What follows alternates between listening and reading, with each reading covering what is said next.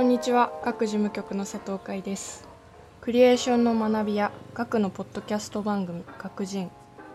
今回は事務局メンバーによる特別編をお送りします。半年間の授業をみんなで振り返ったり、新たに募集が始まった授業やイベントをご紹介したり、学の裏側も含めいろいろお話ししていきます。今日は半年ぶりの事務局会で、前回があの多分7月とか8月に収録したと思うんですけどちょっといつ収録したかカレンダー見ても全然出てこなくて さっき見てたんですけど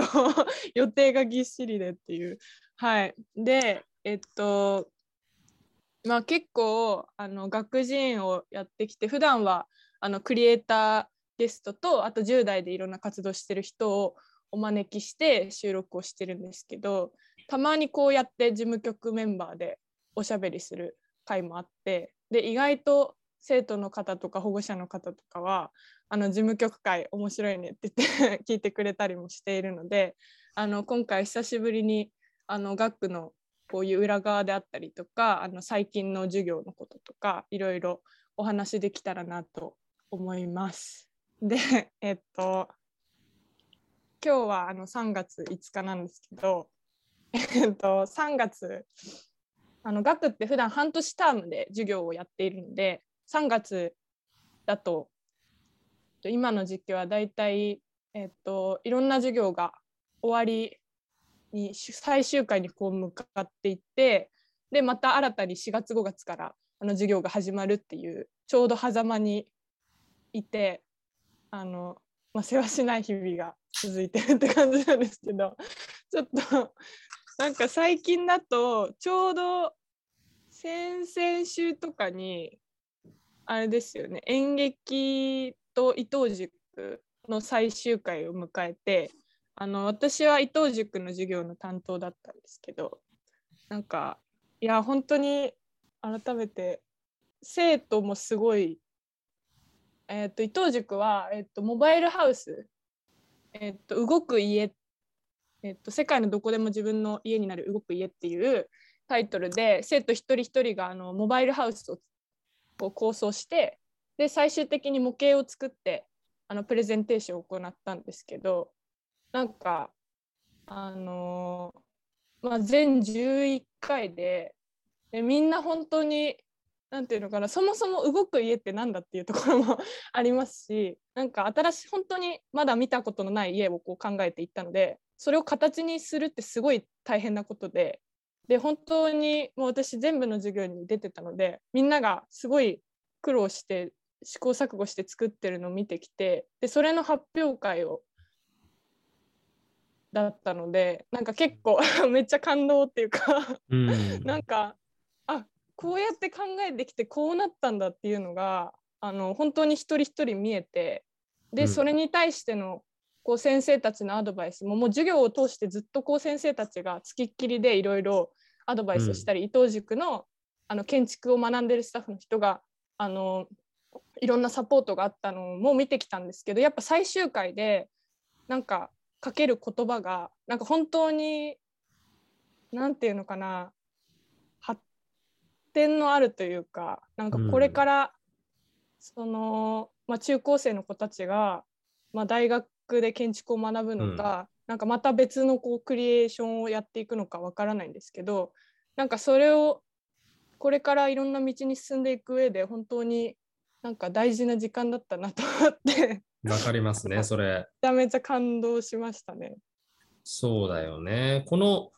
モバイルハウスの授業は O プラス H さんっていう、まあ、あの若手の建築家の中では非常にこう元気のいいあのデュエデュオの2人が、まあ、先生で、広岡さんというもう一人です。あのパーシモンヒルズというあの建築事務所をやってらっしゃる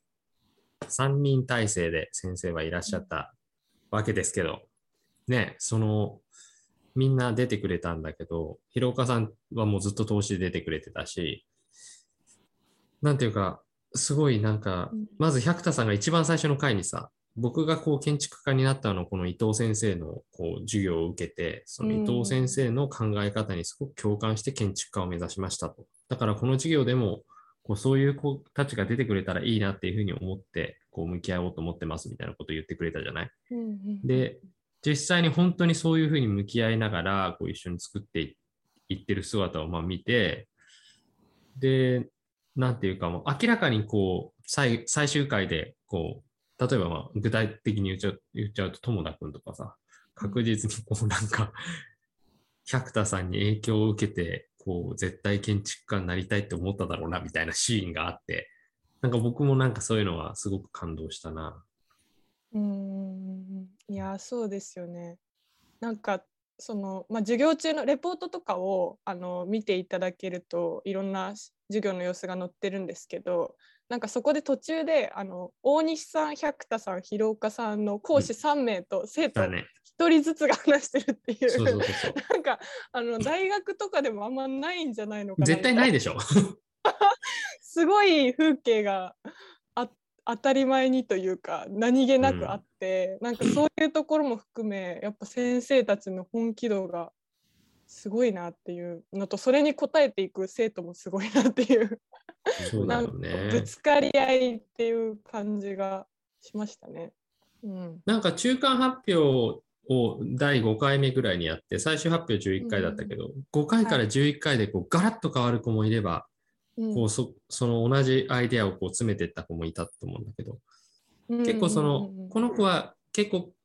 自分の考えに固執しちゃう子だなっていう子がこうガラッと変わったりして、うんなんか僕の中ではそれもすごく印象的だったなと思ってますね。うんあと、なんか、これ、あの、学あるあるだと思うんだけど、こう、これやってる間にね、大西さんが、あの、瀬島さんの公認で横国の教授になるっていう、ビッグニュースもあり、いやいやいや、学の先生すごくね、みたいな感じにもなった。本当にそうですよね。それで言うと、あの杉田さんが担当してた演ね、劇の演クラス。ね、山本さんもまたショプルすごい賞を。取られて、うん、いやでも演劇の授業もなんか私はあの演劇の授業はあの常に現場にはいてなくて時々あの見に行ってた感じだったんですけど最終回はあの写真を写真のスタッフとして 参加してめちゃくちゃ良かったですね。杉田さんどうでしたか？そうですね。まあ本当にめちゃくちゃ良かったなっていうのが終えての感想です。この企画は、えっと、劇団演劇集団の範疇遊泳っていうところの代表の山本卓さんと、えっと、10代が、えっと、一個の代表作、山本範疇遊泳の代表作、生まれてないからまだ死ねないっていう作品の、まあ、サイドストーリーをみんなで作るっていう授業だったんですけど、これは、えっと、一応僕が発案のもと、まあ、学の皆さんで揉んでいって、えっと、進めていったっていう企画でやっぱりあの企画から、えっと、最後まで全て、えっと、僕担当でやらせていただいたのでなんかその中でうんすごく生徒とも、えっと、講師の山本さんとも、えっと、関係性を持ちながら授業ができたのがすごく印象的でした。ね、でなんかやっぱりこの授業は、えっと、それこそ、えっと、伊藤塾の授業みたいに一人一人が何かを作ってみせるっていう形とは違って、えっと、みんなで一つのものを作るっていう授業だったのでちょっとこれまでの学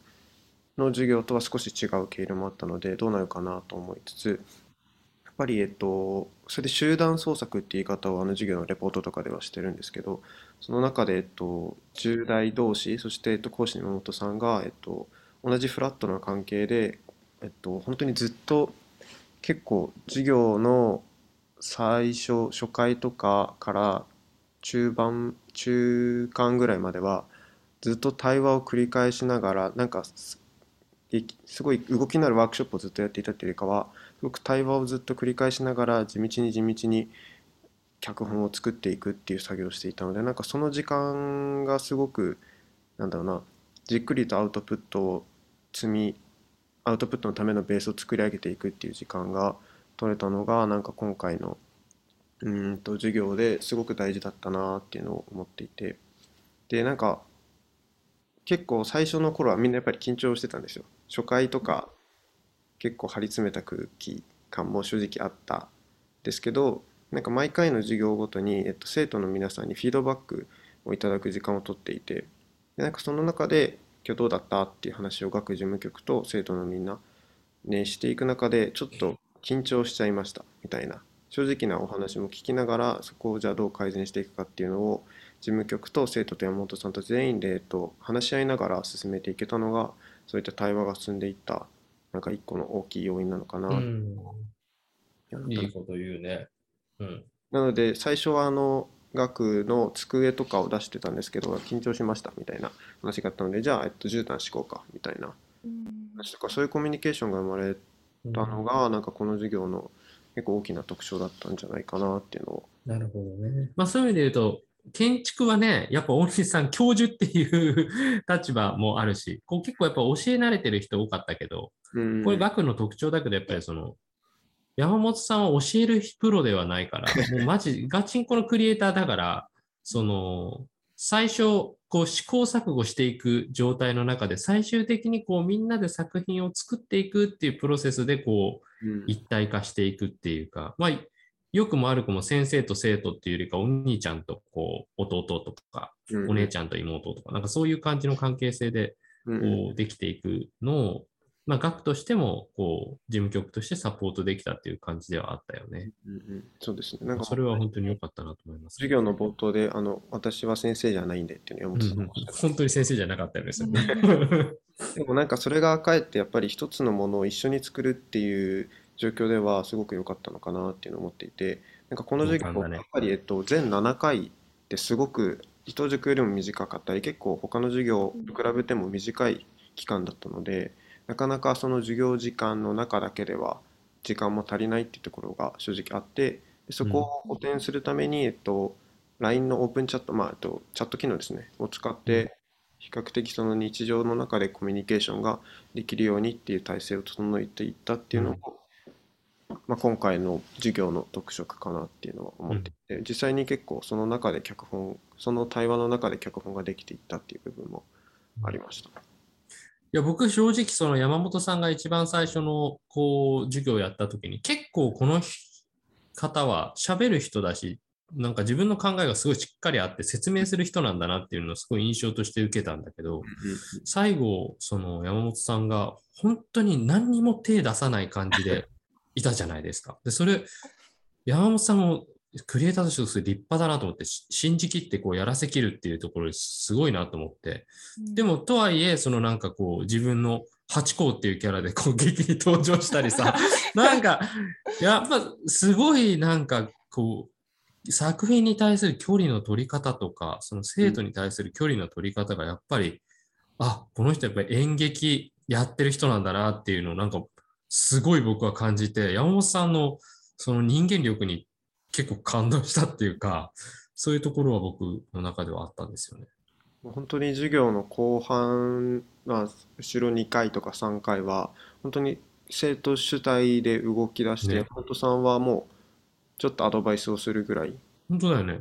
なんだけど、ちゃんと11時から来てくれるっていうかさ、めっちゃ早くから来てくれてさ、いるんだよね。やっぱりあの授業時間外あの学早めに開けて自主練習の時間とか負けてたんですけどそこにも山本さんは毎回必ずそうだよね。生徒がすごい拘束時間だよね、あれ。うん、実際そうですねありがたいそうだよね。ですね。でもやっぱりその生徒主体で動き出せたっていうのもすごく一回うんと全7回中の全5回目くらいですごく結構みんな生徒主体できっかけでこのなんで生きてるんだろうかみたいな結構深いテーマの問いかけがその対話の中で生まれて結構その回がすごくみんなの心がより開かれたなっていう瞬間があったんですね。なんかそれは同じ生徒の一人の結構急な問いかけから始まったんですけどなんかそこがスタート地点でみんなそれぞれのちょっとエンジンさらにかかっていったっていう部分があってやっぱり集団創作において本当にまあ実際山本さんもずっとおっしゃってたんですけど一回そのインタラクティブ総合的な関係になるために心を閉じないことっていうところがすごく実践された瞬間だった、開ける心を開くっていうところが実践された瞬間にガラッと雰囲気も変わってそこからすごくうん。山本さんも生徒の皆さんもアクセルかかっていってでそのアクセルかかった瞬間に山本さんはあこれはもういけるなって多分判断されたようにちょっと身を引くみたいな瞬間があすごいね。ましたね。いや、なんか僕自身、これは結構、その何回も、まあこのチームの中では言ってるけど、やっぱりその演劇っていうものが、やっぱ人間と、およびその人間のその関係性に対して、こう、すごい、こう、それに焦点を当てた芸術であるっていうことを、まあ、あの山本さんにしろ、まあ、徳永さんっていう、まあ、演劇評論家の方にしろ、まあ、おっしゃってたと思うんだけど、その力っていうのが、やっぱりその子供をすごく成長させていく様子を僕はすごく見ていて、やっぱりその役を作るっていう時に自分でキャラクターをこの授業の場合はこうみんなが発案していったから、その自分を重ねる部分だったり、自分が憧れるって逆に全然ない部分だったりとかを、こうどんどん設定で作っていって、その子たちにこう入っていく。その、そのキャラクターに入っていく中で他者性だったりとか、自分とは何かっていうことをすごく考えざるを得なかった。で、それをしかも最後合わせていく過程の中で、まあ、疑似的にその、なんていうか社会、社会の中でこう、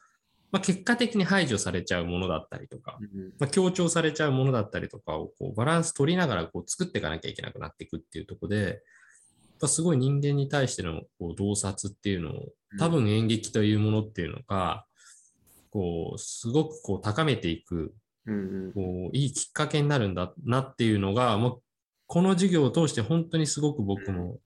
感じました。で、やっぱりその結果、その学のこの演劇に参加してくださってるあの生徒の方々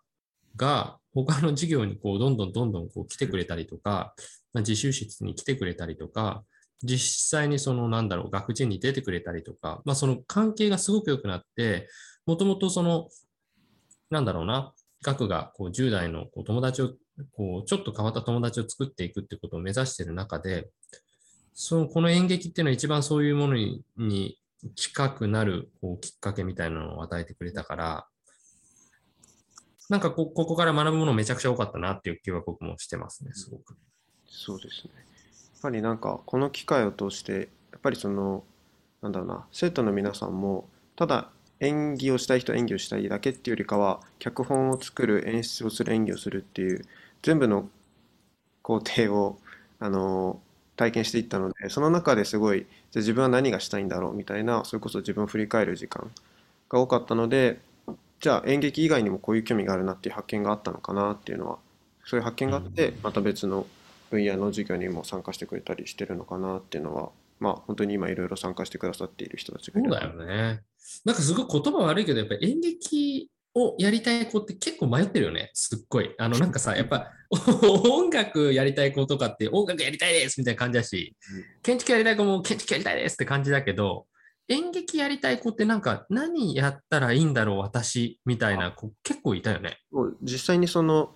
演技をや演劇を今もやってますこれからも演劇やりたいんですっていう人よりは別の表現活動をしていたりそうだよね。進進路どうしようかなとか思ってますっていう人が多く参加してくれていたそうだよね。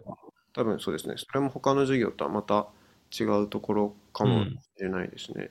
やっぱりその授業最終回が終わった後のそのフィードバックの時間でも結構これまでの自分のクリエーションと全然違う例えば小説を書いてる人とかの話もなんか全然違うものだと思っていたけどなんか共通するものもあったとか逆にえっとそういった自分が書いた文章が目の前でその人が演じてなんだろうなその状況が立ち上がるのは逆に新鮮で面白かったみたいなうん。でなんかこれまでやっていたこととかとちょっと比較しながら、えっと、できていたのでなんかそれはもしかしたら演劇は続けないかもしれないけど小説により熱が入っていくっていう方向もあるかなと思っていたり、うん。感じた、俺もそれはすごく。そうです。良い授業でした。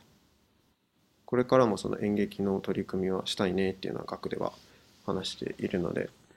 いや演劇、でも演劇お金集めるの超大変なんで、演劇、これ聞いてる人で 演劇で何かこの人はスポンサーになってくれるんじゃないですか、この企業はみたいなところあれば、ぜひ学にどんどん言ってください。ぜぜひスポンサー大募集中。はい大募集中ですね。はい。熊井さんはいかがですか？え、熊井さん最後でしょ？荒川さんに振ってあげて、先に。熊井さんはトリでしょ。トリ。うん荒川さんは荒川さんはどうです？か荒川さん、はい。局編では出てないのであう、んそっか、荒川さん、ニューフェイス。ニューフェイス荒川。インターン、は学のインターン荒川か。らインターンで入ってくれてるんでしたっけ？入ったの自体は多分4月3月4月とかからなんですけどちゃんとこうジョインしたのは夏ぐらいですかねあなのであ、なるほど。半年って感じ 荒川さんはあの学のツイッターをやってくれて、ツイッタープロ。ね。そうだね。学のツイッターの人と思ってくれる。ツイッターの文章はすべて荒川が書いてると思ってあのくれる。多分あの学の SNS を見てくれてる人はあのある時期から学のツイッターがあの様変わりしたなっていうのじている人もいるかもしれないんですけどそれは荒川さんのおかげです。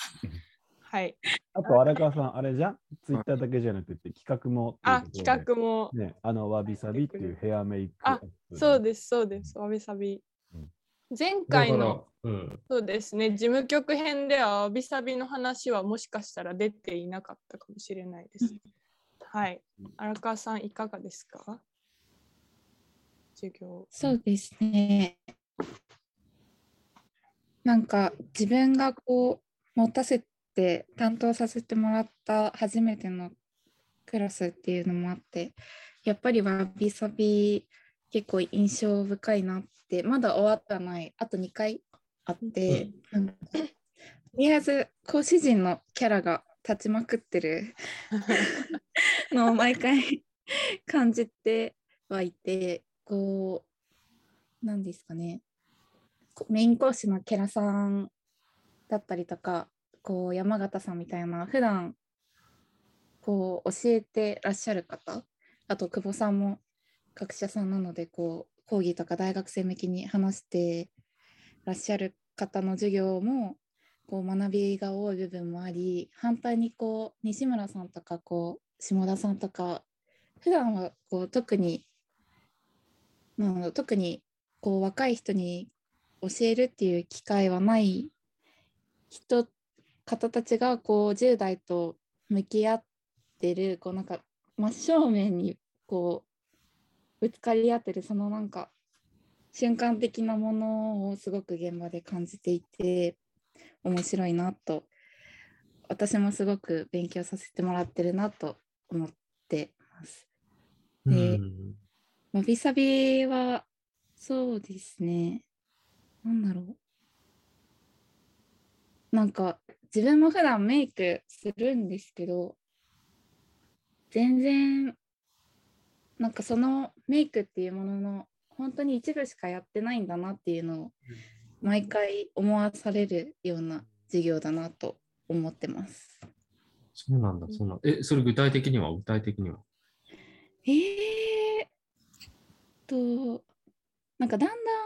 まあ、年齢的にメイクする時期が今早くなってるのかなとは思うんですけど、割と中学生とかでも、うん。小中学生もメイクしてる子はいるなって最近思うんですけど、自分の時は高校ぐらいからみんな手を出し始めた印象があって、でもなんか急にやっぱり大学生とか就活とかなって、それが当たり前にやらなきゃいけないものになる風潮があるじゃないですか、今のままなんか実際に自分もメイクをちゃんと習ったことってなくて、うん。こうだからこそ初めて今回メイクをする子がこうジェンダー問わず来てくれたりとかあとは普段やってるメイクとちょっと離れたことをしたい子がこうたくさんの色のアイシャドウを見ながらすごく楽しそうに色を探してる様子とかを見てるとなんか実際にやっぱりお金がかかるものだし、こう普段やりたいなとか興味があるメイクがあったとしてもそれができないことも結構あると思うのでなんかそれが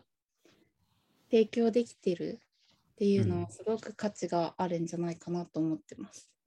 うんしあの、ちょっとリスナーの方に、あの、ためにっていうか、このわびさびっていうのは、こう、基本的にはメイクアップの授業です。で、えっと、資生堂さん、えっと、資生堂さんのやられているサブファっていう、あの、美容の専門学校があるんですけど、その、えっと、チームと一緒にそこの校長先生をやってらっしゃるケラさんをメイン講師に迎えて、えっと、インスタグラムさんの協賛でやらせていただいている授業なんですけど、まあ、その中で結構ね、これね、インスタさんとその資生堂さんだから結構豪華講師陣がバンバン揃ってんだよね。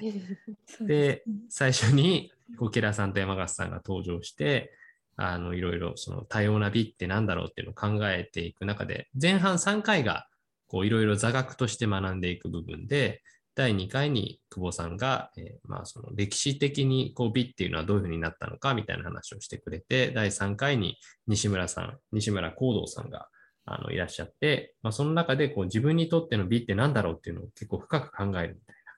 対話式の授業をして、で、第4回、5回と実践ということで、4回目にキラさんがね、こう、実際にメイクアップを、もうめちゃくちゃ具体的にね、頬骨のここら辺からこうかけてみたいな、アイラインはここの、なんかここに入れてくださいとか、なんかそういうもう本当に細かい、あの、ところまでの、あの、実践のメイクをして、5回目に下田さんという、あの、コムネ・ギャルソンさんのね、あの、ショーとかに出てくる恐竜の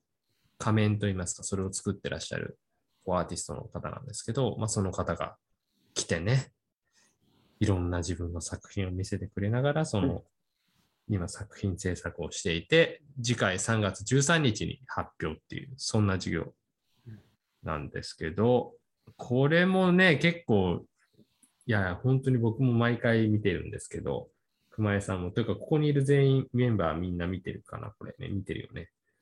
なんですけどね。いや、めちゃくちゃいいよね。まずそもそもメイクの授業なのに男性もいるし、それこそ中学校2年生から大学生っていうか、まあ、専門学校生までいるんですけど、みんな、こう、思い思いの自分の考える美っていうのが、それぞれ結構違って、どんな作品に最後なるのかっていうのがあるよね。ありますね。なんか美しさってすごく身近な概念というか、ちっちゃい頃から結構話の中で出てくる単語だと思うんですけど、なんかそのことについて深く考えたりとか話し合う時間ってやっぱりなかったなと思って、うん。なんかこんなにこうそれぞれが思う美しさって違うんだなって改めて感じさせられたしそれがやっぱり面白いなって思わせてもらってるなと思います。なんかさ、これもさ、全然こう、言葉選ばずに言っちゃうとさ、なんか最近世の中の記事とかでさ、その、ちっちゃい頃にピンクを好きでなんたらかんたらで、それでいじめられたみたいな、そういうもう、なんか確率的なジェンダーバイアスみたいなものがさ、なんか世の中に出てってるけども、この授業はさ、なんか、そんなこと気にしてる人がそもそもいないじゃん。だからそのなんか確率的なジェンダーバイアスって何？みたいな感じに空気感としてはなってるじゃない？うんはい、でも、その、もともとの生徒の子の中には、その確率的なジェンダーバイアスに悩んでる子たちもいて、あの、なんだろう。いや、でもそんなの気にしてないところ、そんなこと気にしてないところで全力で戦わないとこの世界やっていけないからね、みたいな、こう、ある意味そういう空気感を作れてて、なんか外国みたいだよね。なんかその、全然こう、に、なんかジェンダーバイアスの話とか当然ないものみたいな感じの空気感の中で授業がて展開されていくからさ、なんかす、すごいいいなと思ってんだよね。うんななんか一周回ってるっていうかさ、逆にこう、これ女の子らしい、こっちの方が女の子らしいとか、こういう方がなんか今っぽいとか、なんかそういうこと平気で言う、言う言っちゃえる空気が、変にこう意味不明なジェンダーバイアス逆にかかってんだろう的なやつが一切ない状況の中でさみんな自由に表現できてきてる感じがやっぱあって。なんかそういう人やっぱさ西村さんとか下田さんとか半端 半端じゃないあの下田さんの感じとかすごいよね。なんかもうもろマスキュリンにおこれかっこよくねみたいな感じなんだけどなんかそれがもう行き過ぎててなんかこう超えてきてるっていうかなんか評価されるとかじゃなくて、もうやっぱり本当に自分がかっこいいと思うものをそのまま作ってらっしゃるんだなっていうのが、話されてる様子を見てめなお感じました。そうだよね。最後全員のニヤ顔を描いてくれて、それ多分そろそろレポートで上がると思うんですけど、めちゃくちゃうまいし、うんこれは熊井さんとかもうずっと、ずーっと下田さんが持ってきた下田さんの本読んでるし。授業中も。没頭しすぎでしょみたいな。授業中ですけどっていう感じだったけど。うんで。も本当になんかその初回授業で山形さんがあの学のディレクターの山形さんが、あの講義で新しい人間像っていう話をしていたと思うんですけど、本当になんか講師の方々があ新しい人間像ってこういう感じなのかなってなんか下田さんを見ても高堂さんを見てもなんか本当にそう思って、なんかうん。そのまあジェンダーとかそのまあもちろんメイクアップの授業だからあのメイクしたりそのビジュアルみたいなものもすごい大事にしてるけどなんか人としての美しさって こういうことなんだなみたいなのをなんかすごい授業の中で実感するし、なんかそのなんていうのかな下田さんが、えっと、みんなが制作してるのにこう回っていって本当にそのしもう1対1でがっつり対話をしてるじゃないですか。うんなんかまあその中でその、まあ、制作からこう広がって個人的な話になったりその、うん。なんかこういう風でちょっと作品作るの怖くなっちゃったんですよねみたいなこの話があったりとか、なんかそういうなんか対話がもう本当になんか美しいってこういうことだみたいな。なんか本当に見ながらその美しさをまあなんか多様な美とかもそうなんですけどなんか本当に美しいものを見てる感覚がやっぱりあってなんか学のうん。いろんな授業を通してやっぱりそういう瞬間っていっぱいあると思うんですけどなんかねだから本当にまあ出来上がるものもすごい楽しみなんですけどやっぱそのプロセスが本当になんか学は素敵だなと 自画自賛じゃん、それ。そう自画自賛なんですけど素敵だなと思いますね本当に。うん。なんか、すごい、振れ幅があるよね。やっぱ、ケラさんが、その、まあ、ある意味、すごくこう、ロジカルに美しさとはこういうふうに、まあ美、美容業界の中ではこういうものが、まあ、黄金率で、でも、ここから表現をこうやって伸ばしていくんだよっていう話をするのに対しても、下田さんは全然こう、俺ら美なんか一回も考えたことないからさ、とかって 言っちゃってるし、美の授業だっつってんのに。言っちゃってるし、なんかその、いや、なんか辛くなったらどうするんですか？ってあの、なんか制作して辛いですか？とか聞かれても、え、辛くなったらもう書かないよ。だってなんか嫌いになったら終わりじゃんとか言って言って、なんかそういうでも、その、なんかこう、人それぞれその、クリエーションに対する向き合い方だったりとかが違うっていうこと、正解は別になくていいんだっていうことを、こう、すごく、それこそ多様な美、多様なその自分の中での答えっていうのを、なんかこの授業は教えてくれるなっていうふうには、すごく僕の中では思いますね。うん今日、熊井さん、ちょっといくらなんでも喋らなさすぎない？いやいやいや。いや、じゃあ始まったら始まったで、あ、結構喋りたいことがいっぱいあるなと思い、で、俺多分喋り始めたら長くなるから、ちょっと一回今日聞かなきゃなと思ったんですよ。いや、でももう最後、熊井さんの なんか時間になりましたんで。じゃあじゃあじゃあ熊井さんの時間あの、じゃあいやいや、いや、喋りたいことはね、結構たくさんあるんです。で、今まで出てきたフレーズも、あの、本当に今メモりながらあの聞いていて、あの、すごくいいなと思ってるんですけど、あの、事務局会、まあ、久々にやるっていうことで、これをじゃあ、その、まあ、我々の中だけじゃなくて、雑談めきながらあの社会にこう発信するっていうところで少し意識してちょっと喋るとあのまずじ我々そのものがいろいろ大変なこともいっぱいあるんだけどあの若い事務局員含めてみんなでこのやりがいとか楽しさを感じながらできてるっていうのは俺はこの素朴にいいことだなと思っていてあのなんていうか素朴に例えば八百屋さん行っても野菜を愛している人から野菜買いたいじゃないですか。魚屋さん行っても魚を愛している人から魚買いたいっていうかね。で、ファッションももちろんそうですし、で、教育っていうのももちろんそうですよね。なんかその、そこで行われている営みに喜びがあって、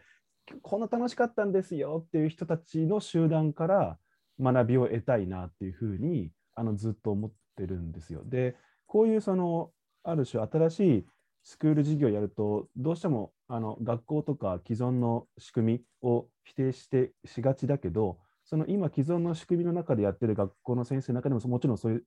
もうこれ楽しくてさっていう感じのしゃべり口調でややられてる先生方ももちろんいるけどもどうも今既存の学校がそのそう喜びにあふれた中で 何かを話す状況になっていない。でなんか苦しくなってる。なんかよくわかんないけど。でコロナもあって、えっと、10代もなんか苦しそう。でさっきあの武田さんが空気感作れてるっていう話があって、まあ、本当にそれは学が続けてきてよかったなと思ってるんですけどなんか空気感ありますよね。なんか、うんあありのままでいいんだとか思ったことを素朴に喋っていいんだとか、うん これはあの山形さんのそのディレクションによるいろいろんな家具とか空間的な失礼はもちろんあると思うんですけど、なんかそういう空気感が醸成できているっていうのは本当にやってこれてよかったなって、この空気感ってコピーできないんですよね。じゃあうん額に2店舗目って言われても、その2店舗目でいきなりできるもんじゃないので、それはやっぱ続けてきてよかったなと思ってるんです。だから、ぜひその空気感を、あの、それは、えっと、レポートとか、それこそえ荒川さんも頑張ってツイッターとか SNS でも少し感じられるようなふあのことに、えっと、竹谷さんの旗振りの中でできつつあるから、ぜひその皆さんにそういう空気感をあの感じてもらいたいなと思ってるのと、うん。その来る10代と結構話していく中で、なんかその、これ言葉遣い難しいんですが、あの、えっと、本当の話、本当にしたい話ができてないっていう感覚をすごく感じます。だからさっき杉田君も言っていた、えそもそも私たちってなんで生きてんの？みたいな ところとか、そもそもみたいなところっていうのが。で、ここでいきなりちょっと伊藤豊先生のあの言葉を引用するんですけど、あの伊藤建築塾の伊藤先生なんですが、伊藤先生、結構そのすごい緻密にいろいろ計算しももちろんありつつ、あの伊藤先生の言葉であの頭で考えた建築は弱いと。で、あの腹から、腹から出てきているあの建築は強い、持つっていう言い方をされていて、で基本的にその伊藤先生とか含めて学に集まってる人たち、その腹から、腹から出てることっていうのをすごくその大切にし合いますよね。で、うんそこがすごく重要なんだな。で、その本当の話ではまさにそこで、さっき武田さんも言っていた、まあ、男らしさ、女らしさ、そんなもん、ねえよって言いつつ、まああるよねみたいな時に、うん。その腹から下下さんとかも、うわ、めっちゃかっこいいじゃん、ドーンみたいなとかって、うん。本当にその下さんが腹から出てるから、それに対してなんか、じゃあそそれってマッチョイズムですよねみたいな話ではなく、素直に、あじゃあ私も俺もかっこいいと思ったことやっていいんだなみたいな感じで、人を解放していくようなそういううん。まあ腹から感が、まあ、あってね、なんかそういうのをあの学としてある種あの達成できている感じっていうのがすごく嬉しいんです。その腹から感っていうところでいくと、ちょっとその、まあ、共学のいろんなクラスがありますが、共通事項としては、そういうなんか腹から感を大切にしているっていうところと、あとはあの演劇のあの山本さんも、僕は先生じゃないからさ、みたいな。で、その先生じゃないからさって言った時のその先生っていう言葉の定義っていうのが、まあ、おそらくいわゆる先生じゃないからさっていうことで,、で結構学に集まってくるあのクリエイター陣の方々とかってあの自分のその育ちの中で結構学校で苦労された方が多いんですよね。うんその 頭ごなしにすごくあの否定されてき続けたとかあのめっちゃ成績ビリでしたとか。下田さんも言ってましたね。そうそうビリだったっつって、もうね。ビリだ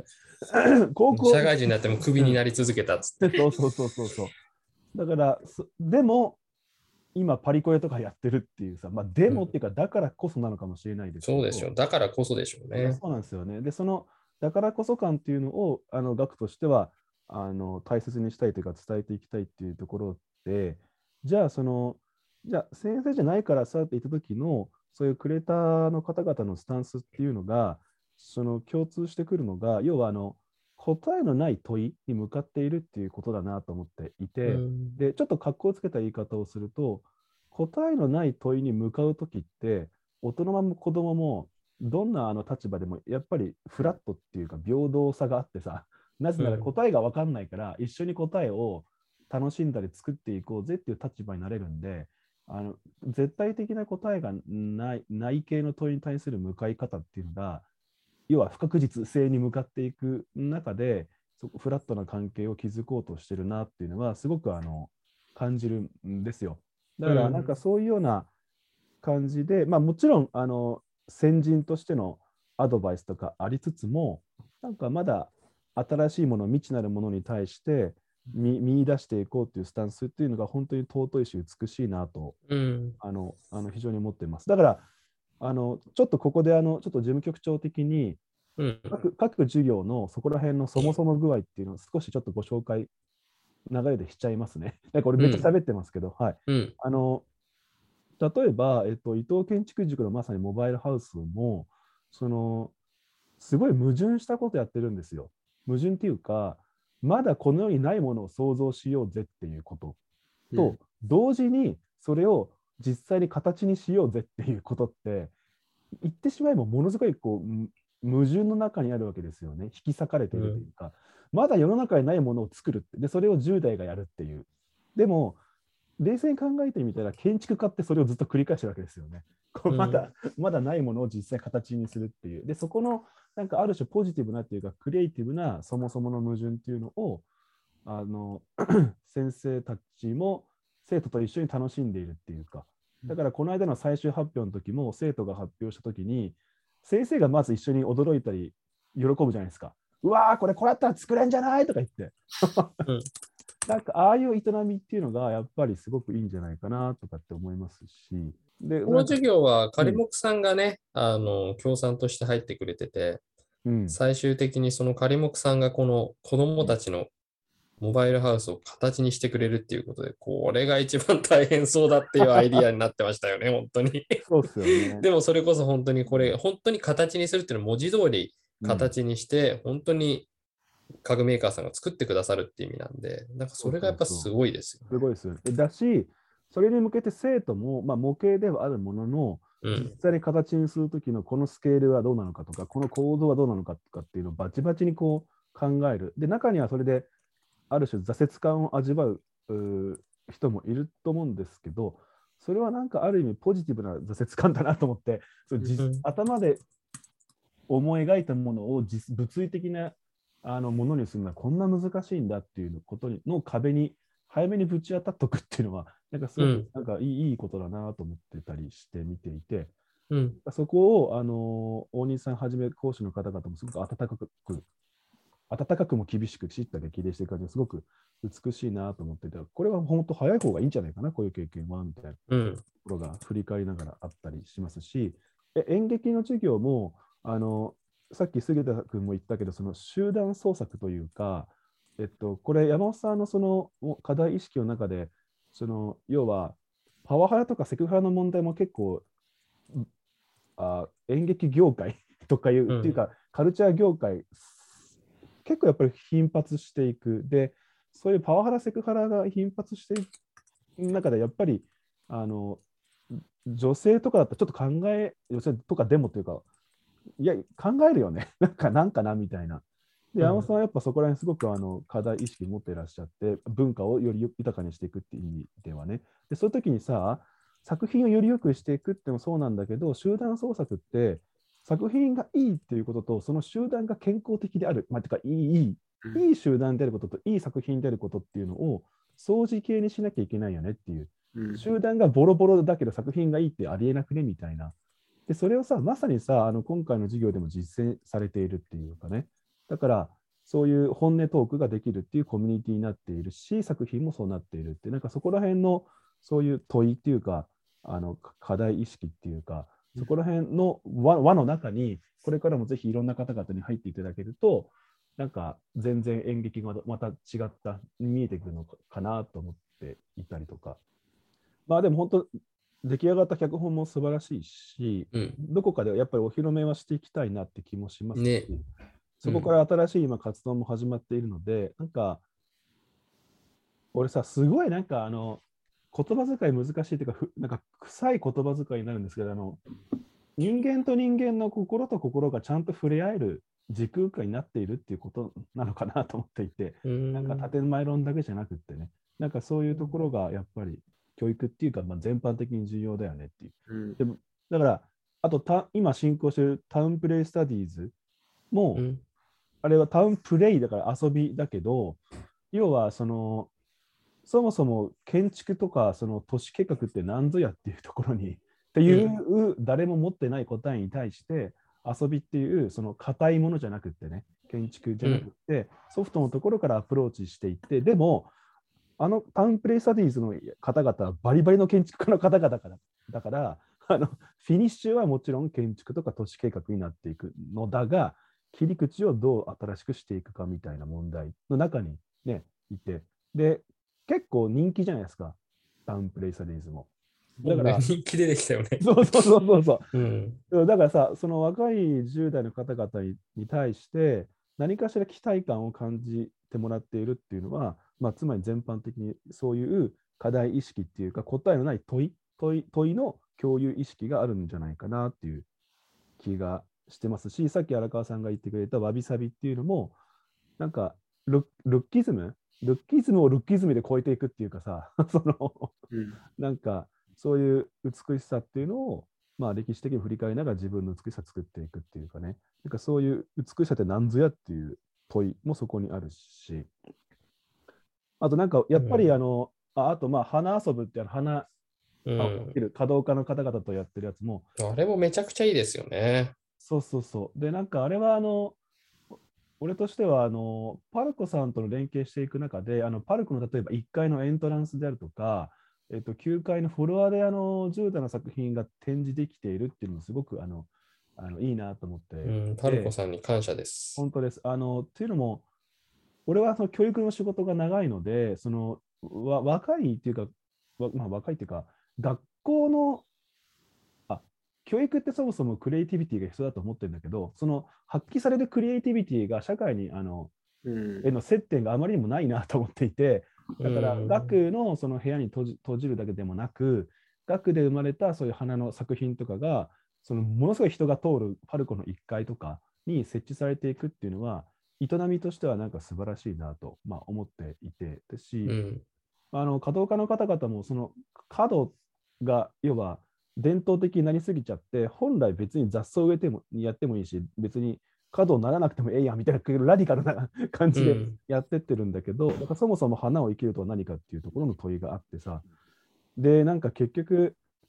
は生き物だからあの花をこうチョキンってハサミで切る時の緊張感をお前ら味わったことあるかみたいな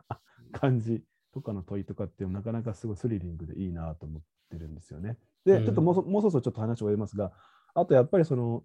芸中、東京芸術大学、まあ、ずっとその学のある種老舗というか、編集者のその菅助さんがずっとやってくださっていて、さっきあの荒川さんとか杉田さんも言ってたけど、あのいわゆるあの学やってることってあの教員免許を持っている先生だけが教育をやるもんではないっていうことの実践で、で、これ、なんか言い方難しいんですけど、その教えたいって思う人よりも、うん教わりたいって思う人人も同時に、うん同時に重要じゃないですか。うん。で、ほっとくと教育って教えたい人ばっかりになるんですよ、なんか。うん。あのこれ敵ってるかもしれないけど、うん教えたい教えたいみたいな人が基本的にはいわゆる先生っていうポジションになっていく。でもちろんそれはそれでそういうもんだと思うんだけど、本来重大視点っていうかあの教わる側からすると、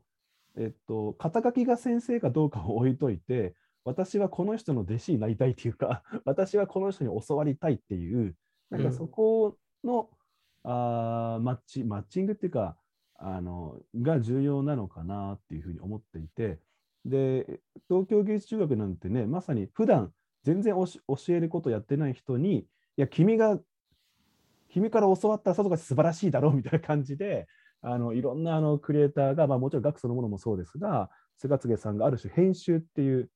だから菅助さんにとってもはや芸術中学っていうのが編集の作品なんですよねきっとね。そうですね。うんいや、来期のゲストもめちゃくちゃ豪華で、FPM の田中さんとか来ますから。いやばいでしょ。どういうことなのって話になって。ねえ、スギちゃん。やばいよね。決まりま来期す。だんだん決まってきてますね。ねいろいろ揃って、たくさんすごいよね。いやだから学本当こうやって半年ぶりに振り返ると本当にいろいろありすぎてかつこれ後もあのいろいろまあそのねあるので、うん。なんかでも俺たちすごい少人数でやってるじゃないですか。まあ、これで全員で、だからね、ほとんどインターンと新卒じゃんみたいな感じ。熊井さんとかももうフルじゃないしね。そうですねあのフルうん。じゃない、専業じゃないんでね。ねなんで、まあまあ大変ですけど。